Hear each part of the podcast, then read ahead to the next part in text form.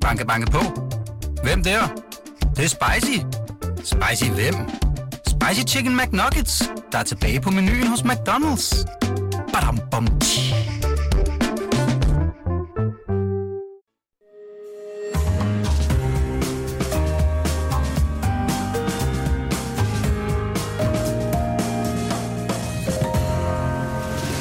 Du lytter til Cordua og Steno. En berlingske podcast med Jarl Kortøj og Torben Steno.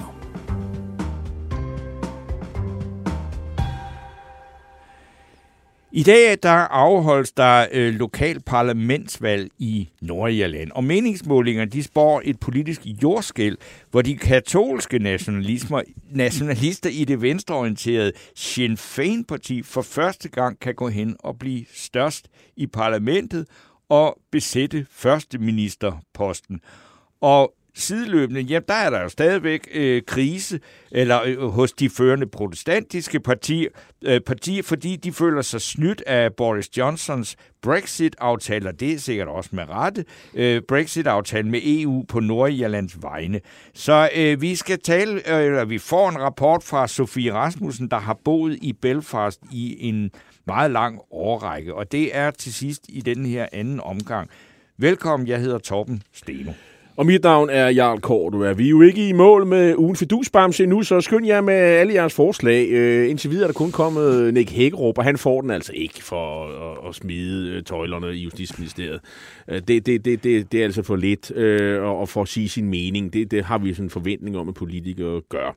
Øh, I skal skrive, bare skrive til vores, på vores Facebook-side, Kort Steno, og der er flere, øh, der gør. Der er i øvrigt også bifalder vores øh, musikvalg, blandt andet Gini Eva Christoffersen og, og Michael Schneider, øh, gå nu, ja, gå nu, ja, gå nu, gå nu rigtigt hjem, som han skriver.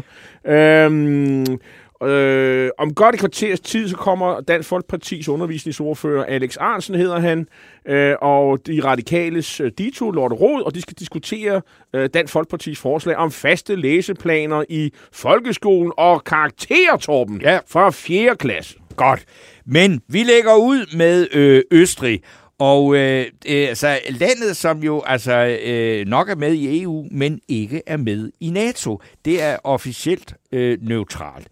Øh, og blandt andet derfor, måske, har Østrig en særlig relation til Rusland. Og øh, dette underlige, men vidunderlige land på mange måder, øh, har for nylig fået ny kansler. Han hedder Karl Nehammer, og han afløste en af Mette Frederiksens få virkelig øh, nære internationale venner, nemlig den her unge, unge øh, charmetrol Sebastian Kurz, der måtte gå af efter en skandal. Og der var der jo mange af i politik. Ja, det er der en del af. Øh, men, og det er simpelthen alt for længe vi, øh, siden, vi har talt om Østrig og Østrigs politik. Øh, så øh, derfor er det jo en særlig glæde at kunne sige velkommen til frilansjournalist Christine Prox, der er bosat i Wien.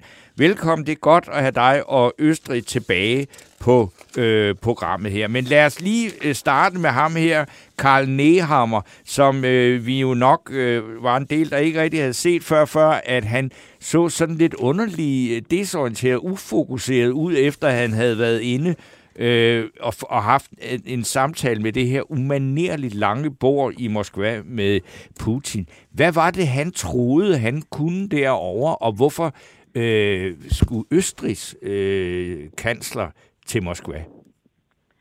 Jamen altså, øh, han, han har sikkert øh, i et øjebliks panik, øh, det er i hvert fald det, øh, man ligesom har vurderet her.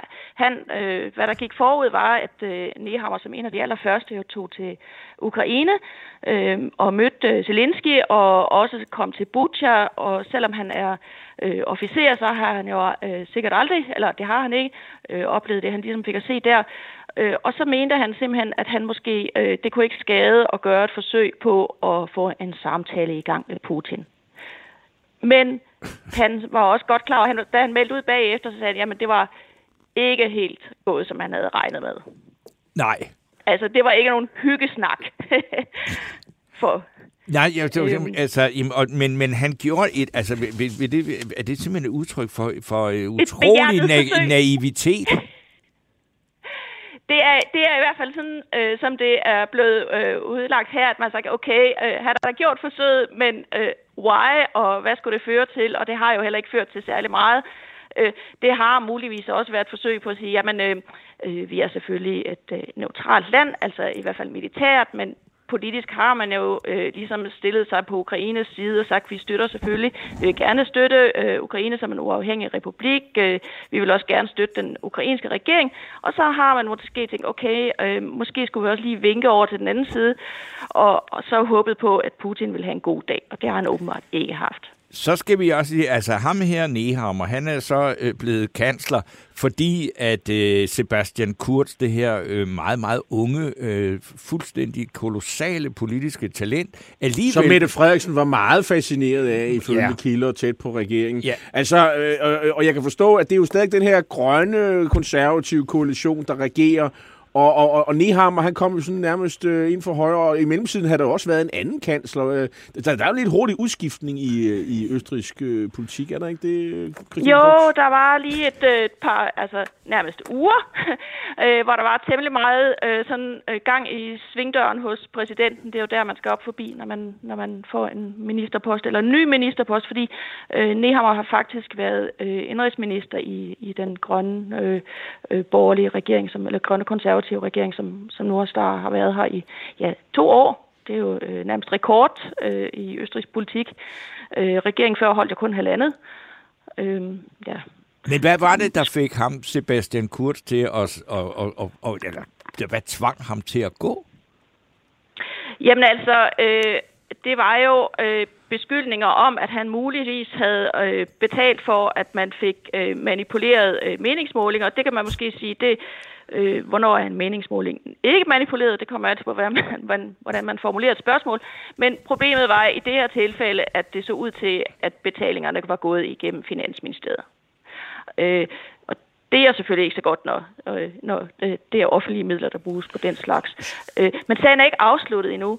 Øh, øh, under alle omstændigheder så, så valgte øh, kansleren jo i første omgang at træde et skridt til side, som det selv elegant hed, øh, hvor øh, udenrigsministeren så blev kansler, og så valgte han senere, da han så meget belejligt blev far, jeg tror ikke, det hele var planlagt på den måde, men i hvert fald øh, så sagde han, nu har, nu har han havde han fået en familie, nu vil han gerne træde helt ud af politik. Og det er klassikeren, den der med, min familie vil gerne se noget mere til mig, så det kommer meget belejligt. Ja, ja, ja det er...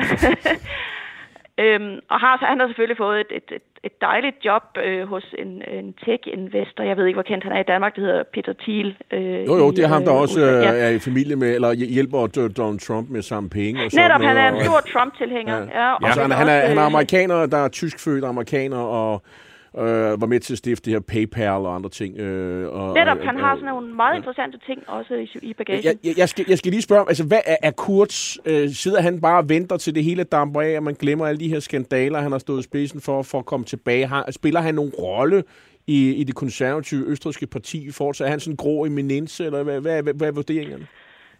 Øh, nej, altså, øh, det er måske, øh, nu følger jeg ham også på, øh, på de sociale medier, og det, det er et par uger siden, hvor han lige pludselig dukkede op efter meget lang tid med øh, det, som østrigerne elsker, et billede af sit barn, øh, men øh, hvor han så kort efter siger tak, fordi jeg blev inviteret til partiets landsmøde, øh, og øh, som skal finde sted her i midten af maj. Øh, og resultatet var så, at flere af de delegerede har meddelt, at de desværre har andre ting at tage sig til den dag. Så, så det er ikke øh, fordi, at øh, begejstringen er så stor for at få ham tilbage så, så er der jo en, en ting, vi her i Danmark har holdt meget op, øje med, fordi øh, Mette Frederiksen havde jo et øh, stort øh, internationalt, øh, hvad skal man kalde det, udfald øh, omkring et vaccinesamarbejde med de nu to forhenværende øh, statsledere, nemlig øh, altså Sebastian Kurz og så Benjamin Netanyahu i Israel. Og øh, på et meget øh, sådan stille tidspunkt, så kom der så en meddelelse her hjemme i Danmark, at det var vist ikke rigtigt. Det bliver ikke til noget. Øh, og nu de to er jo også trådt tilbage. Har man overhovedet øh, hørt noget i Østrig om det projekt og om, om, om skrinlæggelsen af det? Nej, det er simpelthen øh, lige så stille blevet, øh, ja, hvad skal man sige, fejet ind under gulvtæppet. Altså, det, det er ikke... Øh, det er, det er glædet ud i sandet. Øh, den her, de her, øh, skal man sige, øh, politiske skandaler, der har belastet ØVP, øh, må man nok lov at sige, er, det så, er der gjort rent spor nu med Nehammer øh, som kansler. Han har siddet siden jul, kan jeg forstå, det, det omkring, ikke? Ja. Øh, han har, det vil sige, en 4-5 måneder. Er, er han sådan det store trækkraft øh, i, i østrigs politik? Eller hvordan, hvordan ser det ud med meningsmålingerne for eksempel? Altså, øh, ÖFP har fået et gevaldigt skud for borgen, da, det ligesom, da de der øh, historier begyndte at rulle, og det, og, og det vil sige, at øh, partiet slet ikke har det store, øh, solide, øh, sådan, den solide vælger, vælgeropbakning, som de har haft. Øh, deres øh, store held som regering, altså både, det gælder også for de grønne, som øh, generelt har et problem med at være et regeringsparti, fordi de er, det er et parti, der bygger på protestbevægelser. Ikke? Mm. Øh, og det er jo altid svært at sidde i realpolitikken så. Øh, Øh, deres store held er sådan set, at der er sådan en svag opposition, så sandsynligheden for, at, der kommer, at det kommer til valg, er ikke særlig stor, men at, at øh, men ØFP er virkelig raslet ned i meningsmålinger. Øh, en af de ting, som vi har talt med dig om tidligere, Christine Prox, det er jo, at, at Østrig er ret konservativ i forhold til reform. Det, det, det er ikke sådan reformer, det er ikke sådan noget, man har, har været mest lyst til. Blandt andet øh, undervisningssystemet, der er sådan rimelig gammeldags og andre ting. Ja. Øh, har, har, har, man for, har man formået at reformere det østriske samfund i den her grønne, konservative regeringskoalition de sidste to år? Altså, det er, det er faktisk øh, meget, meget lidt, man ligesom er lykkedes med. Men nu kan jeg selvfølgelig også sige, at der har været en anden dagsorden, fordi at øh, vi har haft det der corona, mm. øh, som jo ligesom har slået rigtig mange øh, øh, med, mennesker tilbage til, til, til start. Øh, så øh, alle de bebudede reformer, der ligesom har været, øh, de er først meget, meget langsomt ved at komme i gang. Og, og øh, altså sådan noget på klimaområdet for eksempel, det har taget alt for lang tid. Der, der er man slet ikke noget mål med det, man ville. Altså det eneste, der har været den her økosociale skattereform. Øh, men altså, øh, det er stadigvæk øh, øh under udarbejdelse. Det går simpelthen for langsomt. Christine Prox, der øh, øh, hvor Østrig også har spillet en rolle øh, for os her i Danmark, det er jo, at øh, Østrig jo på mange måder har været forgangsland, når det drejer sig om at prøve at øh, finde ud af, hvordan man skulle takle flygtningestrømmene. Og nu snakker vi ikke fra Ukraine, men fra de muslimske lande, der hvor der er mange mænd øh, i strømmen, og som man helst ikke vil have til Europa. Men hvordan ja. stiller man sig så nu øh, med hensyn til Ukraine? Fordi at øh, Østrig og Ukraine har jo nære bånd fra, hvad skal man sige, fra gamle dage. Ja, altså der er jo, der er jo, historisk er der jo tætte bånd, øh, mm. og der er jo heller ikke særlig langt fra, fra Wien til, øh, altså, til Ukraine. Mm. Altså der er jo øh, knap 600 kilometer. Øh, så, så det er jo ikke, øh, øh, der, der, kommer, der er kommet rigtig, rigtig mange mennesker de øh, sidste øh, par uger, altså øh, jeg tror det er omkring 60.000 og sådan noget, er man op på nu, der har søgt om det, det øh, der kaldes øh, temporær opholdstilladelse. Øh, så med første gang med et år, så kan man forlænge det yderligere to gange et halvt år. Øh, så det er, det er en, en nemmere og hurtigere proces øh, end en normal asylansøgning. Øh, samtidig så har man nu også været ude at sige, at man bliver nødt til at kontrollere endnu mere ved grænserne, end man allerede gør. Altså der er øh, allerede nu meget grænsekontrol, til, især til Ungarn. Det er den vej, øh, mange flygtninge øh, kommer illegalt ind i landet nu. Øh, altså ikke fra Ukraine, men fra, fra andre steder. Mm. Øh, fordi at man siger i... Øh, hvad skal man sige, slipstrømmen af de mange, der er kommet fra, øh, som jo også kommer igennem, Ukra- eller igennem Ungarn øh, fra Ukraine, øh, så er der mange, øh, der forsøger at snige sig ind den vej.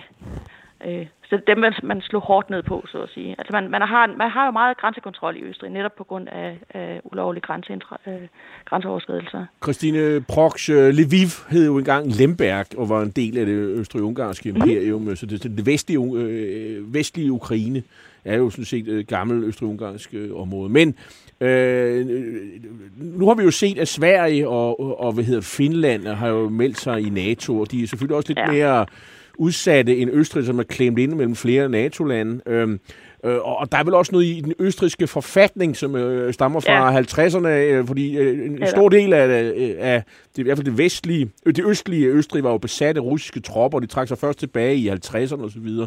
Så man er, man er sådan tvunget til at være neutral, men er der nogen som helst røster, der siger, kunne vi ikke lige ændre forfatningen, så vi kommer med i NATO? Er det en diskussion, man overhovedet har i Østrig?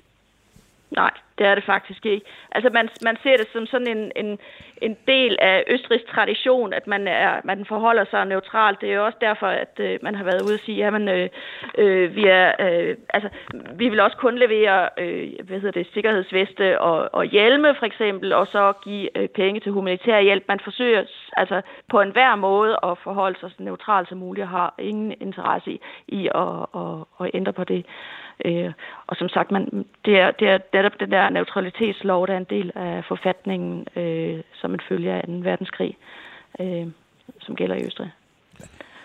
Øhm. Så blev det opklaret. Det var en fornøjelse at have dig med igen, Christine Prox. Øh. Det kan jo være, der kommer nogle østriske politiske skandaler inden så længe. Det plejer der at være. Det må man Øh, forvente. Det er, Ja. sådan er det jo. Men tak, for, fordi du var med os fra Wien. Velbekomme. Ja, ja og... jeg skal lige nå at sige, at Morten Sørensen har øh, skrevet, der har været ansat kvinder ved den spanske rideskole i Wien siden 2008. Det tror jeg gerne på, men jeg øh, er ret overbevist om, Morten Sørensen, at der ikke er nogen af de kvinder, der får lov til at sidde på de hvide libysianerheste, når de optræder til Radetski March. Øh, det er stadigvæk et mandligt privilegium. Øh, med mindre, at, jeg, at, at det, det skulle i hvert fald være meget nyt, hvis vi begynder at se øh, hestepiger øh, på dyrene i Wien. Fordi øh, der er, no, altså, er der noget sted, hvor man kan sige, at man ikke er woke, så er det nok på øh, den spanske rideskole i Wien. Det og kan tak komme jo. for det. Det kan komme. Der er jo også nogle steder, der skal have lov til, og ligesom hvor man kan musealt komme ind og se, hvordan kønsrollerne ja. engang var. Men- øh, det var så lige det, jeg skulle svare. Øh, og så Men nu har vi fået gæster i studiet. det har vi nemlig, øh, for vi skal i gang med øh, en debat. Ja. Nå, ja.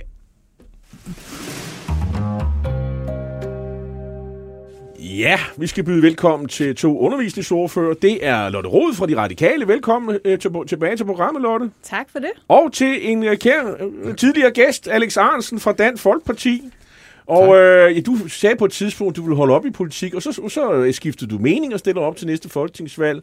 Øh, og i mellemtiden, så har du også barslet med et skoleudspil sammen med jeres nye formand, Morten Messerschmidt, hvor det fremgår, at øh, I for, mener, at der skal være et, øh, et kernepensum et, øh, for at tale latin, et nationalt curriculum i skolerne, som alle elever skal undervises i, og derude kunne man jo nævne, at I, I synes også, det var en god idé, hvis vi får karakterer i folkeskolen fra 4. klasse. Men, men allerførst, hvad, har I ikke tillid til lærerne, Alex, siden at I mener, at I sådan fra Christiansborg øh, skal sådan diktere sådan et, et, et kernepensum i fag som matematik og dansk og historie osv.? Det er nærmest sådan en lidt østrisk inspireret øh, folkeskole. Ordet er dit, Alex. Tak for den velkomst. jeg ved næsten, næsten, næsten ikke, hvad jeg skal svare. Godt.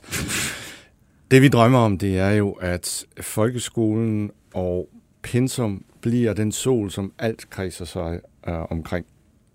Og hvorfor gør vi det? Jo, fordi der blæser frihedens vinde over for folkeskolen, og det er vi faktisk ret øh, optaget af, og det er vi tilhængere af. Folkeskolereformen havde den, det store problem, at det var mere form end indhold. Det vil sige, man gik ind og øh, dikterede, hvordan lærerne skulle undervise, men man glemte indholdet. Med det her udspil, så retter vi øh, fokus mod indhold, og så siger vi, 75 procent af fagene, der vil vi gerne fastlægge pensum, sådan som vi kender øh, det fra gymnasiet. Og det skal selvfølgelig ikke være politikere, der bestemmer det. Det skal være fagpersoner, der indstiller til politikerne, hvad, hvordan sådan pensum øh, kan se ud, og hvad det skal indeholde. Og så øh, beslutter vi. Og hvorfor er det så en god idé? Jo, fordi der er faktisk kræfter i gang på at give folkeskolerne, kommunerne, lærerne mere frihed. Og det går vi ind for. Vi støtter også lærernes metodefrihed. Det vil sige, at de på pædagogikken og på didaktikken har total frihed. Så det er to skridt frem, og så et tilbage. Det kan du sige. Nå. Til gengæld så synes vi, at øh, elever i Skagen og, og elever i Skodsborg, der skal vi være nogenlunde sikre, at de har lært øh, det samme, eller i hvert fald blevet introduceret til det samme i de ni år, de går i folkeskole. Og det er derfor, vi foreslår sådan et pensum. Fordi det vil være sådan en, en sol. Og det sidste, det er meget vigtigt, så vil læreruddannelsen blive nødt til at levere til folkeskolen, hvad de ikke er så gode til i dag. Lotte Rod, det lyder da simpelthen fremragende. Så, Altså, det støtter I vel? Nej, det gør vi ikke. Nå, nå. Altså, øh, dels så synes jeg, at øh, Alex og Dansk Folkeparti her som politikere blander sig i noget, de ikke skal. Altså, jeg mener, det skal være lærerne på skolen og i den enkelte klasse, der vælger, hvad det er, man underviser i. Og for det andet, så tror jeg ikke på, at det bliver en sol. Altså, jeg ser mere for mig sådan en øh, dyne, lærerne får ned over sig, fordi at det er jo så vigtigt, at lærerne er begejstrede for deres fag, at lærerne kigger på deres elever, og så tager stilling til, hvad giver det mening, vi underviser i.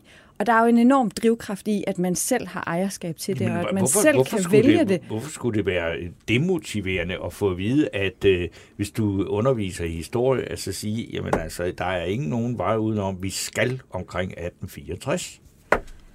Fordi jeg tror på, at der skal være øh, en overordnet, selvfølgelig fælles ting i vores skole. Altså, der skal være nogle indholdsområder, nogle formål med fagene. Men så skal det være den enkelte lærer, der selv bestemmer, hvad er det så for nogle tekster, det giver mening for os at dykke ned i. Det skal ikke være det samme alle steder. Altså man kunne jo sammenligne det med at sige, hvis øh, Alex han nu blev jeres nye chef, så fra på mandag, så ville Alex både have bestemt, hvorfor nogle temaer I skulle have her i jeres radioprogram, men også hvilke gæster der skulle være. Altså, så kan I jo selv prøve at tænke om, om I tror, at det giver et øh, mere eller mindre sprudlende Om nu har vi jo så ikke noget øh, opdragende øh, hvad skal jeg sige, ansvar for øh, de kommende generationer med det her program. Men, men Lotte, så er det, jeg ikke helt forstår, hvorfor at man på gymnasiet har lærere, der underviser efter pensum. Lærere på gymnasiet, de har en femårig universitetsuddannelse. Lærere i folkeskolen har en fireårig læreruddannelse på seminarieniveau, professionsuddannelse. Der har de total frihed, mens man som lærer på et gymnasium skal følge et vist pensum. Når man kan gøre det på gymnasiet med en bedre uddannelse, hvorfor kan vi så ikke øh, indføre et pensum for lærere på folkeskoleniveau? Det forstår jeg simpelthen ikke. Hvorfor må man godt det ene sted? Hvorfor må man ikke det andet? Jamen, fordi jeg synes, det er forkert at gøre. Jeg synes, folkeskolen skal være drevet af lærere, som brænder for deres fag, og som har en frihed til at udfolde deres faglige dømmekraft. Og derfor betyder det noget for mig, at lærere de kan kigge på klassen og så sige, okay, nu skal vi arbejde med vikingtiden. Hvad er det, der giver mening for os? Hvordan skal jeg undervise i det her, for at jeg når mine elever? Hvis der ligger sådan en plan, hvor de ved på forhånd, det skal være præcis de her ting, vi går igennem, så kvæler det der motivationen for at lave den gode undervisning. Og derfor synes jeg, at vi som politikere har en opgave i at holde fast i, at det vi skal, det skal være helt overordnet, øh, og vi skal ikke ind og detaljstyre, hvad det er, lærerne skal undervise i. Alex, ja, det kan du svare på. Jamen, det er jo ikke en detaljstyring. Altså, det er jo at sikre en uh, kunskabsramme, som lærerne underviser efter. Og altså, jeg tror, der er mange forældre, der bliver overrasket over, når de hører, at uh, der er ingen krav til, hvor, hvad man underviser i folkeskolen. Det tror jeg faktisk ikke, de ved. Ja, det er Jens Akkergren, en af vores lyttere, som han skriver, undskyld, men altså, der eksisterer der allerede et pensum, eller hvad? Nej, det gør der Og ikke. det, det, det, det, jeg vil også sige, jeg var ikke klar over, at det var så helt frit. Jo, der, der er totalt fri. Det eneste, der findes, det er et fælles mål.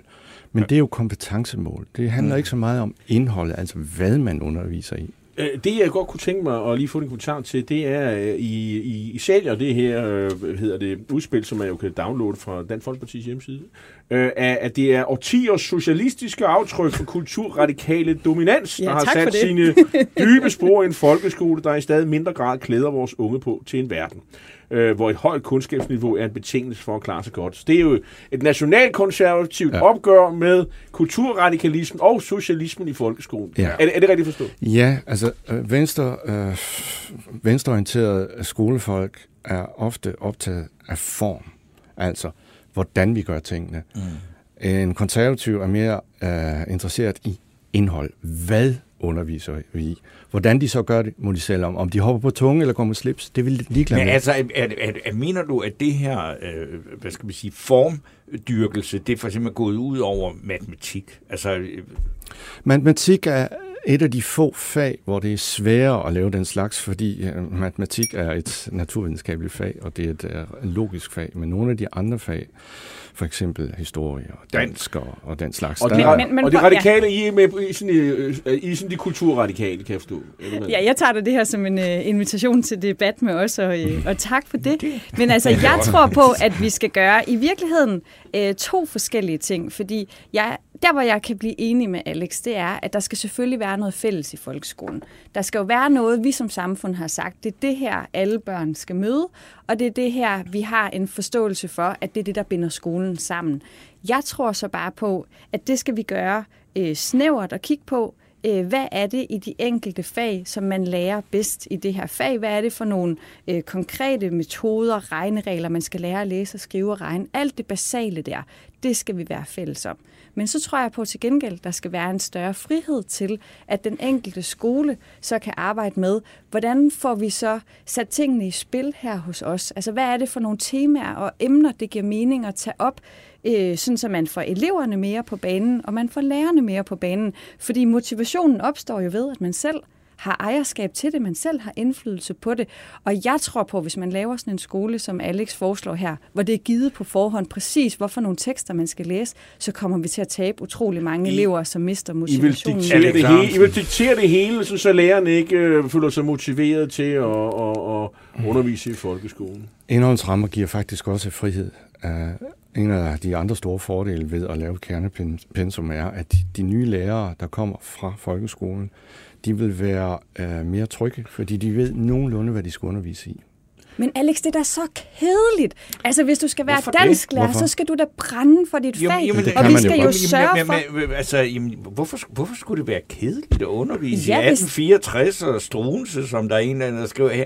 Altså, at, at, at bare Nå, fordi, at det ligger fast? Jo, men prøv at høre, Alex han foreslår jo, at der skal være en pensumliste. Det vil ja. sige, at det ligger fast præcis, hvorfor nogle tekster man skal undervise Nej, i. det har vi egentlig ikke Jeg sagt. tror på, Nej, at der skal... Lotte, okay. og du det er undskyld, det, der ligger fordi, i det, pensum. fordi du ikke har læst udspil, og det, det, det, det er også fair nok. Det, det, vi, nej, nej, det, vi det, siger det, det er vores... 75 procent pensum. Pensum, ja, og pensum kan jo være mange ting, og det er derfor, vi siger, fagudvalg, de skal indstille til os, hvordan vi skal skrue pensum sammen, og hvad det skal indeholde. Så der skal være sådan en slags katalog, man kan vælge fra? Er det... Ja, og der er mange måder at gribe sådan noget an på, og det skal fagudvalgene også. Vi skal, vi skal, vi skal, vi skal også lige nå omkring et af de andre øh, synes jeg, opsigtsvækkende forslag, det her med øh, karakterer fra 4. klasse. Ja. Klassisk debat selvfølgelig, ja.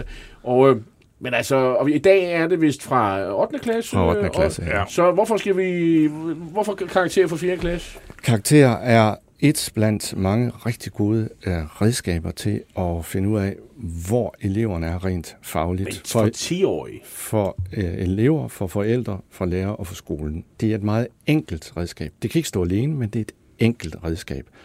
Elever i dag, de kigger alligevel på hinanden, hvor de står. I dag der har de så sådan nogle lange forklaringer, og det hjælper de gode elever. Men elever, der kommer fra uddannelsesfremmede uh, hjem, har svært ved at kode de der mange komplicerede koder, som der er i et uddannelsessystem. En karakter kan man forstå, og man kan forholde sig til. Godt, Lotte Rode. Hvad siger du til det? Skal vi ikke allerede fra 4. klasse så sige, sådan, ligesom en gammel dag, så skulle man kunne kongerækken uden ad, og hvor mange rigtige og forkert. Så kan vi jo sige, FN's verdensmål. Ja. Hvor mange rigtige har du her? TG minus. TG minus. Jamen, altså, jeg har selv fået Ej, karakter... det lidt ned, gør I nu. Prøv at høre, jeg har selv fået karakter fra anden klasse. Jeg har gået på tysk skole, og øh, ja, jeg, jeg kunne se, jo gået der godt. Jeg kunne godt motiveret af det. Og du står du her. Men for dem i min klasse, som havde svært ved det, der var det jo bare endnu et gong oven i hovedet. Og derfor har jeg det sådan, vi skal kigge på den børne- og unge generation, der er nu. De lider af mistrivsel, de føler sig ensomme, de udvikler angst og depression som aldrig før. Og jeg tror på, at vi har skabt en skole, som er alt for individualiseret, og som handler alt for meget om, at man hele tiden er på vej til at skulle leve op til nogle mål, man skal præstere, man skal have karakter.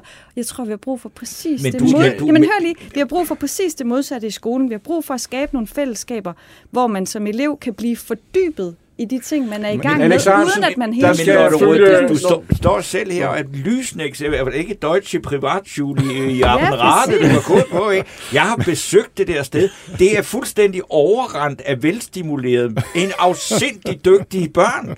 Ikke? Og, det, og hvis ikke man får noget, altså, til, til noget, noget med nogle højere krav til folkeskolen, til, så ender det jo bare med, at alle, ligesom også det er nu i Sønderjylland, at de, de velstillede øh, forældre, de sender deres børn i tysk skole? Nej, fordi dem, som øh, klarede sig dårligt, de fik jo bare endnu et bump oven i hovedet ved, at øh, de fik karakter. Det er jo ikke det, der gør det. Tværtimod, så har vi brug for at få lidt fokus væk fra, at elever hele tiden skal kigge på øh, deres egen præstation, hele tiden skal forholde sig til det udefra. Jeg tror på, at vi skal have en meget større øh, fællesskab i skolen, hvor man som elev kan få lov til at blive så opslugt af noget, at man glemmer, at man er i gang med at lære noget. Så vi har faktisk brug for færre karakterer Alex og færre tests. Arnsen, man skal have antidepressiver øh, sammen med, med, med jeres forslag for at Ja. kunne holde det hele ja. ud øh, til, til, de små, til de unge mennesker. Altså, vi taler meget om mistrivsel. Vi ved, at i folkeskolen er cirka 80 procent øh, faktisk har en høj, god social trivsel i folkeskolen. Mm. Så det er ikke karaktererne, der gør, at de har det dårligt. Øh, Der er meget, der tyder på, at det skyldes de sociale medier og det øh, pres, de selv lægger på sig for hele tiden at skulle være perfekte. Karakterer hjælper med at skabe rammer. Kernepensum hjælper med at skabe rammer. Og det frisætter. Det skaber frihed, fordi man har et fundament. Den totale frihed, som de radikale står for, gør faktisk mange unge mennesker bange og nervøse. De har brug for rammer, de har brug for myndige lærere, de har brug for pensum, de har brug for øh, en skole, der ved, hvor de står. Det skaber Men ja, det der er simpelthen forkert. Altså, det, der er brug for, er jo nogle stærkere fællesskaber, og derfor er jeg så optaget af, at vi igen får mere plads til hele folkeskolens formål, og ikke kun det, der handler om kundskaber og færdigheder. Altså, jeg vil gerne have, at der er mere skolehave, at der er mere morgensang, at der er flere teaterforestillinger, mere lejerskole, mere dyr. Altså, hvor elever kan mærke, at det betyder noget, de er der. Hvis man sidder alene foran sin computerskærm og skal løse den ene opgave efter den anden, og i øvrigt øh, skal bedømmes for det hele tiden og have karakter for det, så er man jo hele tiden både meget alene og meget styret af, at man skal leve op til nogle Men- mål men- og men- men, præstationer. altså, og vi har simpelthen brug for at skabe Lotte det der rum det- til at være sammen altså igen. de her, øh, hvad skal man sige, ret øh, drastiske ting, som øh, Alex Arnsen foreslår, det er jo for også at gøre den her folkeskole bedre. Og du må da indrømme, vi har jo slet ikke andet diskuteret om, hvor elendig den er. Og hver gang I har været på banen med et nyt indgreb eller en ny skole, folkeskole, så bliver det bare værre. Og I går så ud i jer, der har lavet for livet bagefter, og siger, det var så også helt forfærdeligt. Ikke? altså, så det er jo helt vildt. Altså, alt den frihed, alt det der. Men det er jo skolen ikke har jo nogen ikke fået imponerende. frihed. Jamen, Prøv at høre, nej. skolen har fået national test, skolen har fået fælles mål, som styrer undervisningen helt vildt stramt. Så hvis man skal tage noget godt øh, konstruktivt med fra vores debat i dag, så er det, at Alex og jeg har en fælles optagelse af at komme af med de fælles mål i den måde, de styrer undervisningen i dag. Altså, at det er blevet målstyret på den forkerte måde. Det tror jeg, vi kan finde hinanden Jamen, ja, vi- i. Og så skal vi bare finde en balance i, at det Jamen, nye, vi laver, så ikke bliver mere styrende Hvis vi, end får, det gamle. øh, hvis vi får sådan et nationalt pensum, så kan vi afskaffe fælles mål. Ja, der, er- du må da indrømme, jeg har snakket med rigtig mange folkeskolelærer. De er nogle af de mest frustrerede, fordi de aner stort set ikke, hvad det er for nogle vilkår, de arbejder på. Inden, Lotte Rod får lov at svare på det, så vil jeg lige tage nogle øh, lytterkommentarer. Brian Fyn ja. skriver, jeg holder med Lotte Rod. Skolen for livet. Alex er seriøst kedelig. Jens Simonsen skriver, jeg holder med Alex. Skolerne er ikke til for lærernes skyld. Øh, Jens Ankergren øh, skriver, synes faktisk, det er en god idé. Givet resultater, resultater af PISA-undersøgelser og lignende, er det nok meget godt, at vi får sat nogle standarder. Brian Fyn skriver, jeg er 50 for de glade 70'ere, så drop karakterer, så bogen ved siden af også bliver læst. Uh, så der er sådan uh, lidt... Uh, Lidt af hvert. Ja, det viser bredden. Øh, Martin Jefsen skriver, jeg var en af de elever, der havde fraværet af struktur. Så der er, mm. det er meget delte mening. Ja, og- og, og hvad, hvad, hvad, hvad siger du? Det det er jo dig, der er ophavsmand til den her plan. Så hvad, hvad, hvad siger du? af det? Ja, og det overrasker mig ikke. Øh, Der var også delte meninger blandt mine kolleger, blandt lærerstanden, blandt mm. politikerne, øh, og, og sådan må det være. Jeg anbefaler egentlig bare, at vi tager diskussionen nu. Mm. Vi får lavet en høring, indkalder nogle eksperter, får det øh, debatteret seriøst. Vi har øh, spillet ud. Jeg synes, at man øh, på baggrund af det, I har sagt her, så skulle man gøre det i de forskellige kommuneskoler. Altså, vi har fem eller vi har seks kommuneskoler her i kommunen. Vi har tre, der kører i Arnsen-modellen, og tre efter, der kører med Røde-modellen. Og så kan man jo selv vælge. Mm, vi har jo tusind øh, skoler, der kører efter rådmodellen, så Jamen, det det, er vi jo- jo jamen, ikke. nej, nej, men det Nu skal Lotte Rod have lov at sige noget, synes jeg. Jeg var lyst til at sparke ind, at øh, det er en falsk modsætning mellem, om man er nødt til at have pensum, eller om der så er total fravær af struktur. Det kan sagtens være en meget struktureret skole, hvis vi går ind og udfolder formålene og indholdsområderne for fagene, men så giver lærerne den opgave på den enkelte skole, at det er dem, der skal vælge præcis, hvorfor nogle tekster det er. Fordi jeg har den holdning til, at jeg tror, at undervisningen bliver bedre, hvis eleverne og hvis lærerne har ejerskab til den og har en mulighed for at Men- påvirke men Lotte den. Og det kan sagtens være meget struktureret. Og jeg tror, at øh, der, hvor vi måske kan finde hinanden, Alex, er på, at de nye læreplaner, vi skal lave, skal både stille krav til, hvad er det fælles, øh, som man skal undervise i fagene, men, men også at kunne give en rum for, at man udfolder det på skolen på en måde, hvor det er struktureret. Men Lotte- Fordi Afslut- jeg tror heller ikke på, at det bare skal være, at man fjerner fagene, og så øh, er der tværfaglighed. Afsluttende kommentar til Alex Hansen. Men kernepensum vil jo give lærerne total frihed fra den her folkeskolereform, der har lukket dem ind i en formmæssig spænde.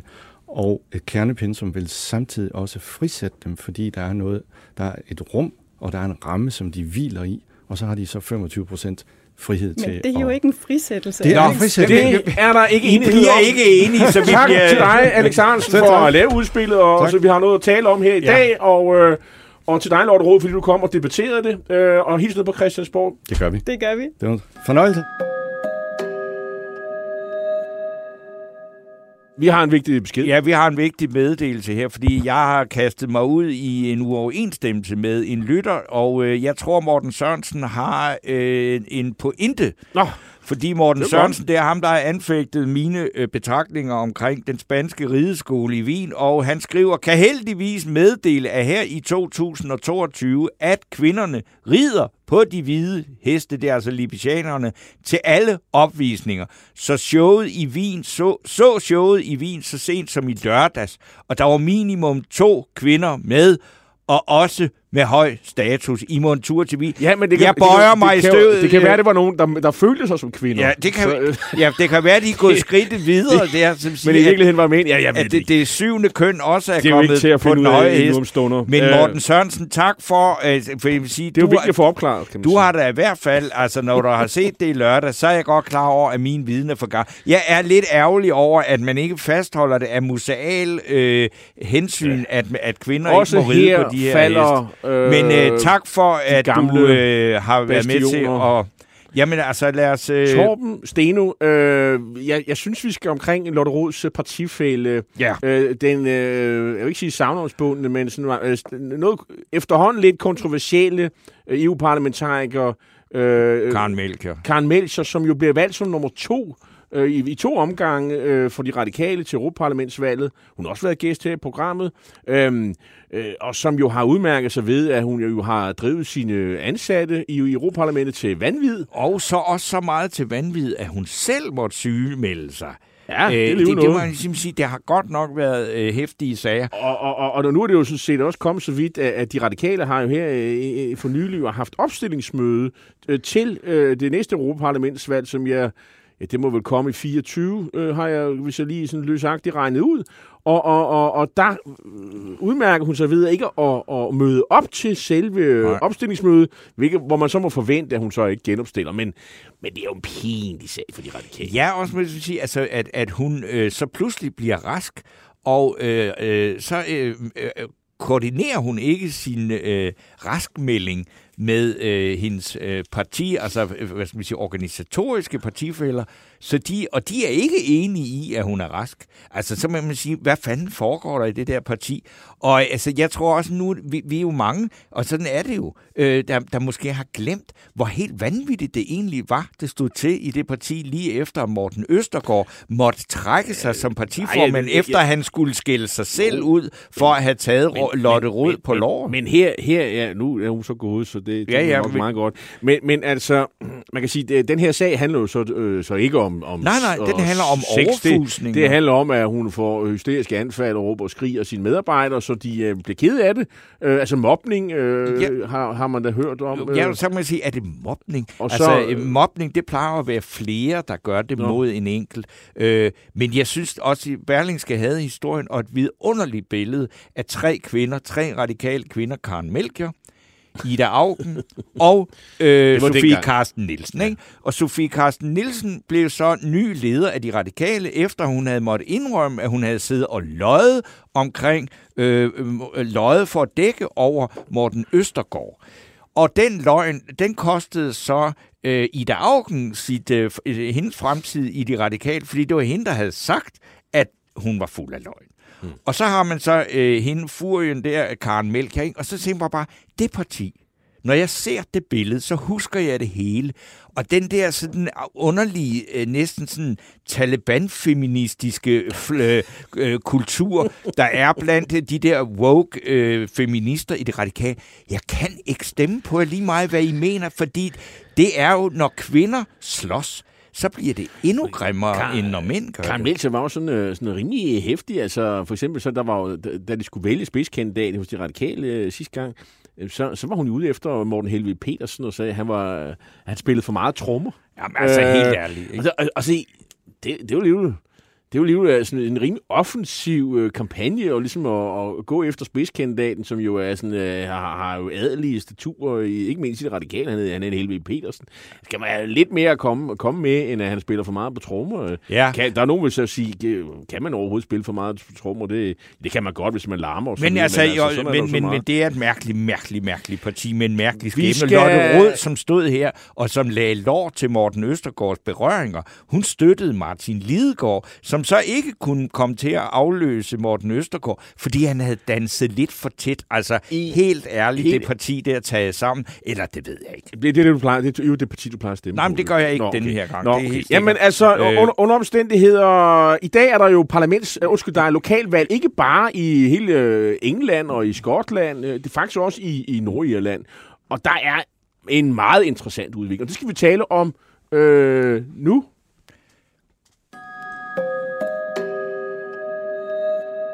Øh, fordi at øh, meningsmålingerne i Nordjylland, de spår et øh, politisk jordskæld, hvor de katolske nationalister i det venstreorienterede Sinn Féin-parti for første gang kan blive størst i parlamentet og besætte første ministerposten.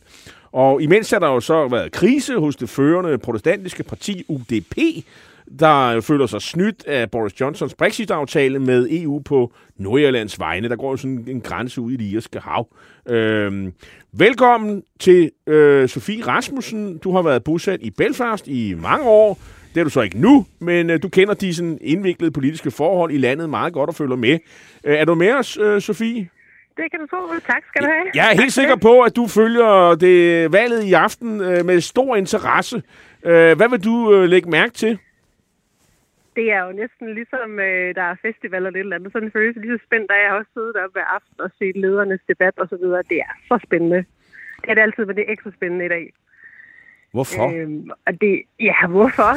Fordi jeg synes, vi har også, jeg tænker også, okay, her har vi været mange gange før, og man tænker, nu må de jo der blive straffet af sine vælgere, og så alligevel, og det kan også godt ske i dag, så stemmer man så øh, på de sekteriske linjer alligevel for en sikkerheds skyld af frygt.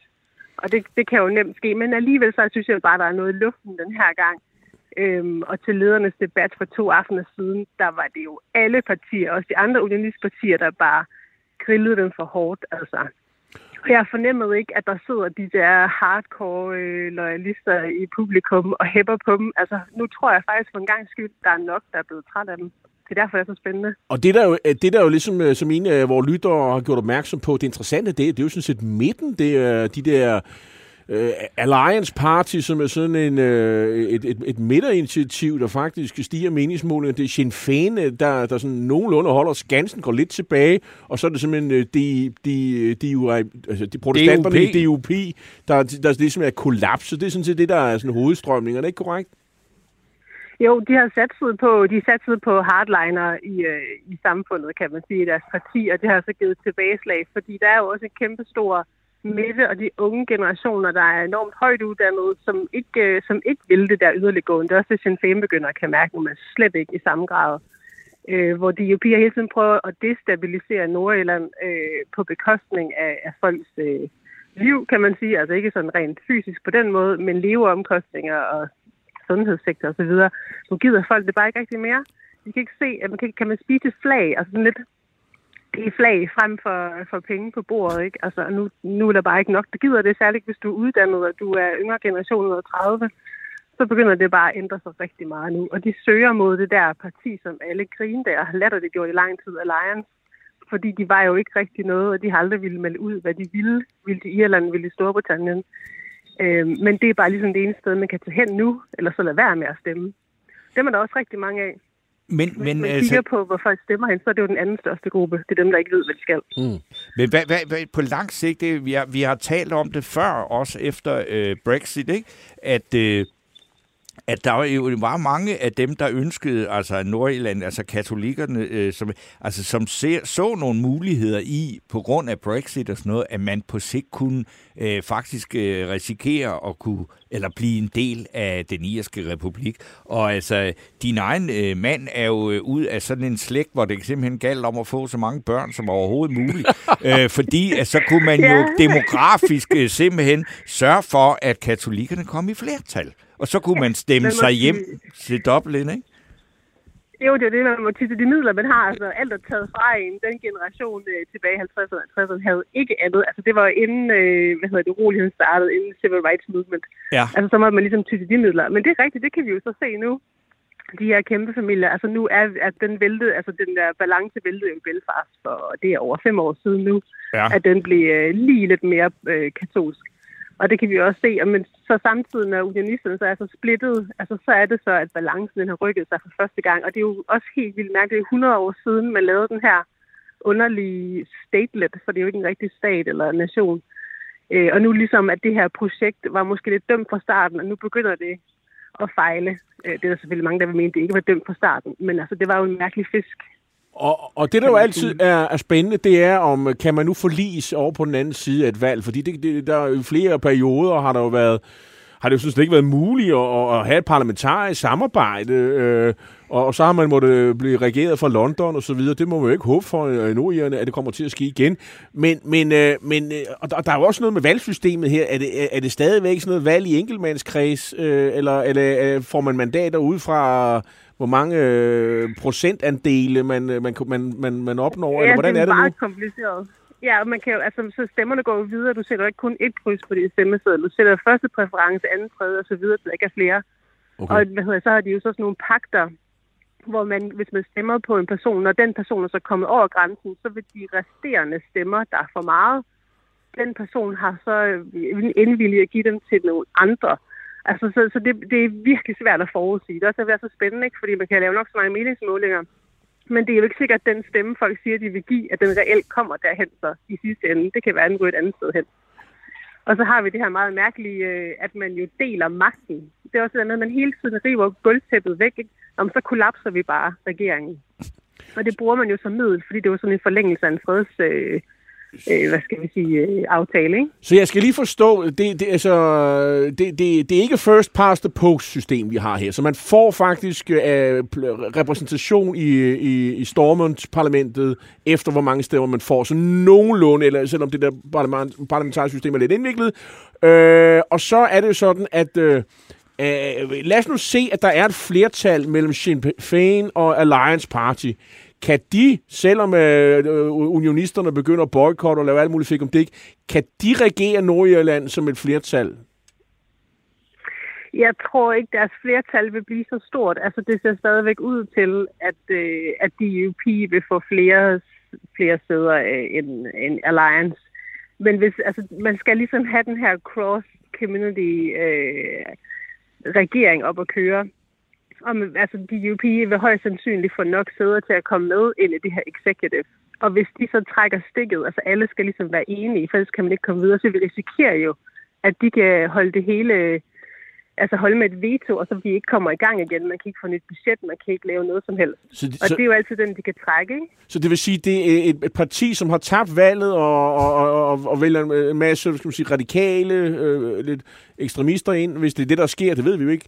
Øh, så, øh, så kan de sådan set kortslutte hele den politiske processen meget nemt. Det kan vi også risikere, fordi de, jeg tror ikke, de kollapser helt som parti. De har Nej. Stadigvæk mange støtter, og mange det vil- vil stemme på den sekteriske linje. Men forskellen er, at det er de Sinn Féin, der for en gang skyld højst sandsynligt vil være vinderen i det her. Det har de ikke været før. Sofie Rasmussen, hvis vi- man, ja. hvis man øh, altså, går, går øh, i, ned ad det spor, som Korto han antyder her, så bliver det jo simpelthen bare øh, normalt igen ved, at, at man ikke kan lave en regering, og så, skal man, og så affinder man sig med det. Er det også sådan noget, som, som at øh, irerne, nordirerne selv ligesom siger, jamen det er jo bare håbløst det her. Altså, så, så det... Øh, ja, ja, det, det, er, det har været håbløst af mange, og der er der mange, er rigtig mange, der har mistro til systemet. Altså, det er næsten svært at forestille sig i en dansk kontekst, hvor meget mistro man kan have over for det. Ja. Øh, fordi det hele tiden bare er det samme og det samme. Og det er også det, jeg siger, den, den anden største gruppe, når man tæller, det er dem, der ikke ved, stadigvæk ikke ved i går eller i forgårs, hvem de skulle stemme på. Det er jo vildt, der var jo næsten 25 procent. Og det, det betyder rigtig meget, fordi mange af de her steder, der handler det kun om måske 100 stemmer om det så falder til Alliance eller DUP. Øh, så det er, det er virkelig simpelthen, folk er bare så trætte af det, det er klart. Altså det, der var interessant ved Brexit-afstemningen, det var, at man på trods af de enorme modsætninger, der er i det samfund, så var der lige pludselig alligevel på tværs af dem et, øh, et, et, et blandet flertal for, at man gerne ville blive i EU. Mm-hmm. Nu er man så øh, tvunget ud af det, men har så fået en status om, at man er ikke helt ud af det. Øh, og så sige, det interesserer vel også nordjerne ret meget, den status der, hvor, og der er et eller andet, hvor de er, øh, trods alt er enige om et eller andet, ikke? Det er fuldstændig rigtigt. Det er, at de ligesom samles på tværs mod DUP. Ikke? Det er derfor interessant, fordi DUP skød sig selv i foden med Brexit og fik en hård Brexit. Ja. Men de havde ikke regnet med, at en hård Brexit betød grænsen mellem dem og resten af Storbritannien. Og nu er det bare, at folk er egentlig ikke så interesseret i identitet så meget, som de måske har været på den måde. Der er mange, der advokerer, for nu skal vi altså bruge den her situation, at vi er sådan midt imellem. Vi er både en gateway til UK og en gateway til EU. Men DUP vil ikke tage den diskussion, at det her kunne faktisk godt være noget positivt. De vil det ved med at køre det der med, at det er farligt, og det er frygt, og vi ender med at være i Irland, og vi skal have den her grænse fjernet. Det er simpelthen vigtigere, end øh, folk får mad på bordet, at der ikke er en grænse mod der. Og det er der, de er ved at tabe folk nu, fordi efter to års pandemi, en krig i øh, Ukraine, og det er så dyrt at bo derovre nu. De bor på en ø bag en ø. Altså leveomkostninger er så høje, at to arbejdende forældre ikke kan brødføde deres børn. Så er det bare ligesom det der flag, det er ikke så spændende mere, for det kan man ikke spise. Nej. Og det kan de godt mærke nu, at det begynder at bide sig selv i halen og køre den der politik. Så jeg må jeg høre dig, altså hvad, hvad tror du, at, at, at om 10 år er, er Nordjylland så en del af den irske republik? Nej, det tror jeg ikke, men jeg tror om 10 år, så er vi der, hvor vi skal til at stemme. Okay, 10 år, så Altså, kommer har jo- afstemningen. Ja. Ja, de har må tyste ned, altså øhm, for ikke at... Og, at Sinn Féin må ikke øhm, rokke med båden nu, fordi så kan man risikere, at de jo også har mistet stemmer. De sidder bare lige så stille på den, så de vil heller ikke sige noget om, at de vil presse på for en afstemning på den anden side. Men alle, alle vil jo gerne have, at der kommer en dialog i gang, og vi mangler ligesom at få republikken ned sydpå lidt mere op i svingninger. Der bliver spurgt meget ind til Michael Martin, hvornår kan vi begynde at få en tidslinje for de her samtaler? Vi bliver nødt til at tale om det. Så de næste 10 år kommer til at handle rigtig meget om det. Det er der ingen tvivl om. Men det der med at sætte en dato, det tør man stadigvæk ikke. Men om 10 år har vi nok en dato, det er jeg sikker på. Okay. Okay, det er jo meget spændende øh, perspektiver, det her. Øh, men, øh, men, men, men altså, nu er der jo så en... en, en, en hvem, hvem- bliver første minister? Er det, det er en kvinde, der står i spidsen for Sinn Féin? Er det, er det korrekt? Ja, det er jeg ret sikker på, at det bliver øh, Michelle, Michelle O'Neill. Og det er jo, det er jo mega spændende. Hun er enormt dygtig, en ung politiker. Ja, hun er på min alder omkring. Jamen, så er hun ung. Det er hun Så ung. er hun hun har ung, været, ja. hun, er, ung. hun har været, hun startede meget tidligt i 20'erne, kom ind øh, i toppolitik. Øh, hun er fantastisk dygtig, og de, hun har et fint samarbejde med Mary Lou, som er, er leder i Syd i republikken, og der kører Sinn Féin jo også bare frem. Så det er et spændende sådan, nyt lederskab. Altså den næste generation efter, efter Jerry Adams, de er meget stærke. Det bliver er- er spændende at følge med i aften, øh, eller hvornår det bliver, de har talt stemmerne op. Det bliver kompliceret. Tak fordi du var med os, øh, Sofie Rasmussen. Det var så lidt. Ha' det godt. Lige måde. Hej. Ja.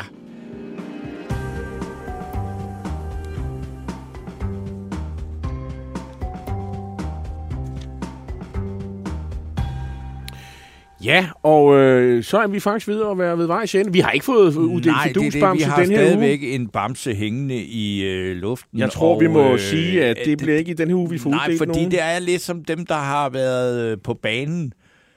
Altså, øh, det har været Nick Hækkerup, og det synes jeg Nej. ikke, øh, det er simpelthen for tyndt. Og så var der Jakob Heinl, øh, royal, rap, ro, hvad hedder det, kongerapporter på BT, og ham, og ham kan vi ikke gøre det af formelle årsager, så der er ikke nogen oplagte øh, modtager i denne her uge. Men så, og så vil jeg så sige, det gør jo altså heller ikke fidusbamsens værdi mindre, at der er simpelthen er uger, hvor den simpelthen Men, ikke øh, kan finde Og vi skal sin, også øh, fejre, at vi jo, at Facebook jo ikke smider os af nettet i den her uge. Ja, øh, og, men det og, tror jeg og, var og, fordi, at øh, Johan Strauss, den gamle, ja. ikke har nogen rettigheder i klemme på øh, Nej, det, kan, det, det, kan, det må være forklaring. Men tak for, til de lytterne for, I var endnu en gang var trofast og holdt ved. Tak for jeres Og så skal jeg kommentarer også og lige- spørgsmål. Ja, og så skal jeg lige knytte en kommentar til en af de trofaste ja. lytter, Vibeke Bay. Hun sagde, at øh, øh, han er lige i overkanten i dag, ham Steno, og det må jeg faktisk give dig ret i, øh, Vibeke. Ja. Øh, fordi, altså, jeg, jeg ved ikke, altså, jeg kom bare til at kalde det radikale venstres øh, folk, store dele af folketingsgruppen for Taliban-feminister. Og jeg, jeg ved ikke, hvad, jeg tror bare, det var et ord, som røg igennem mit hoved, som jeg lige forelskede mig lidt i, og synes, at det var sjovt Men at Iben sige. Hjort synes, at det var... She's loving the phrase, skriver hun. Ja, men altså, øh, men, men det var måske lige i overkanten at kalde dem Taliban-feminister. Men, men det er bare et, øh, et, øh, et meget mærkeligt parti, hvor man godt... øh, Og, og en af de tre, der røg med i den der bunke, ja, det, hun er jo så blevet socialdemokrat, det er Ida Augen, og det har jeg også brokket mig over, fordi jeg var så lidt sent i at stemme på hende. Og jeg var altså ikke, jeg stemte altså ikke på Socialdemokratiet. Så øh, det var bare lige det, men I tak for det. teknikken sad Josefine M. Hansen og vores øh, hjælper. The one and only Leo Louis Feigenberg var producent og øh, gjorde alt muligt Vi er godt tilbage bag igen næste torsdag 10.05. Banke, banke på. Hvem der? Det, det er spicy. Spicy hvem? Spicy Chicken McNuggets, der er tilbage på menuen hos McDonald's. Badum, bom, tji.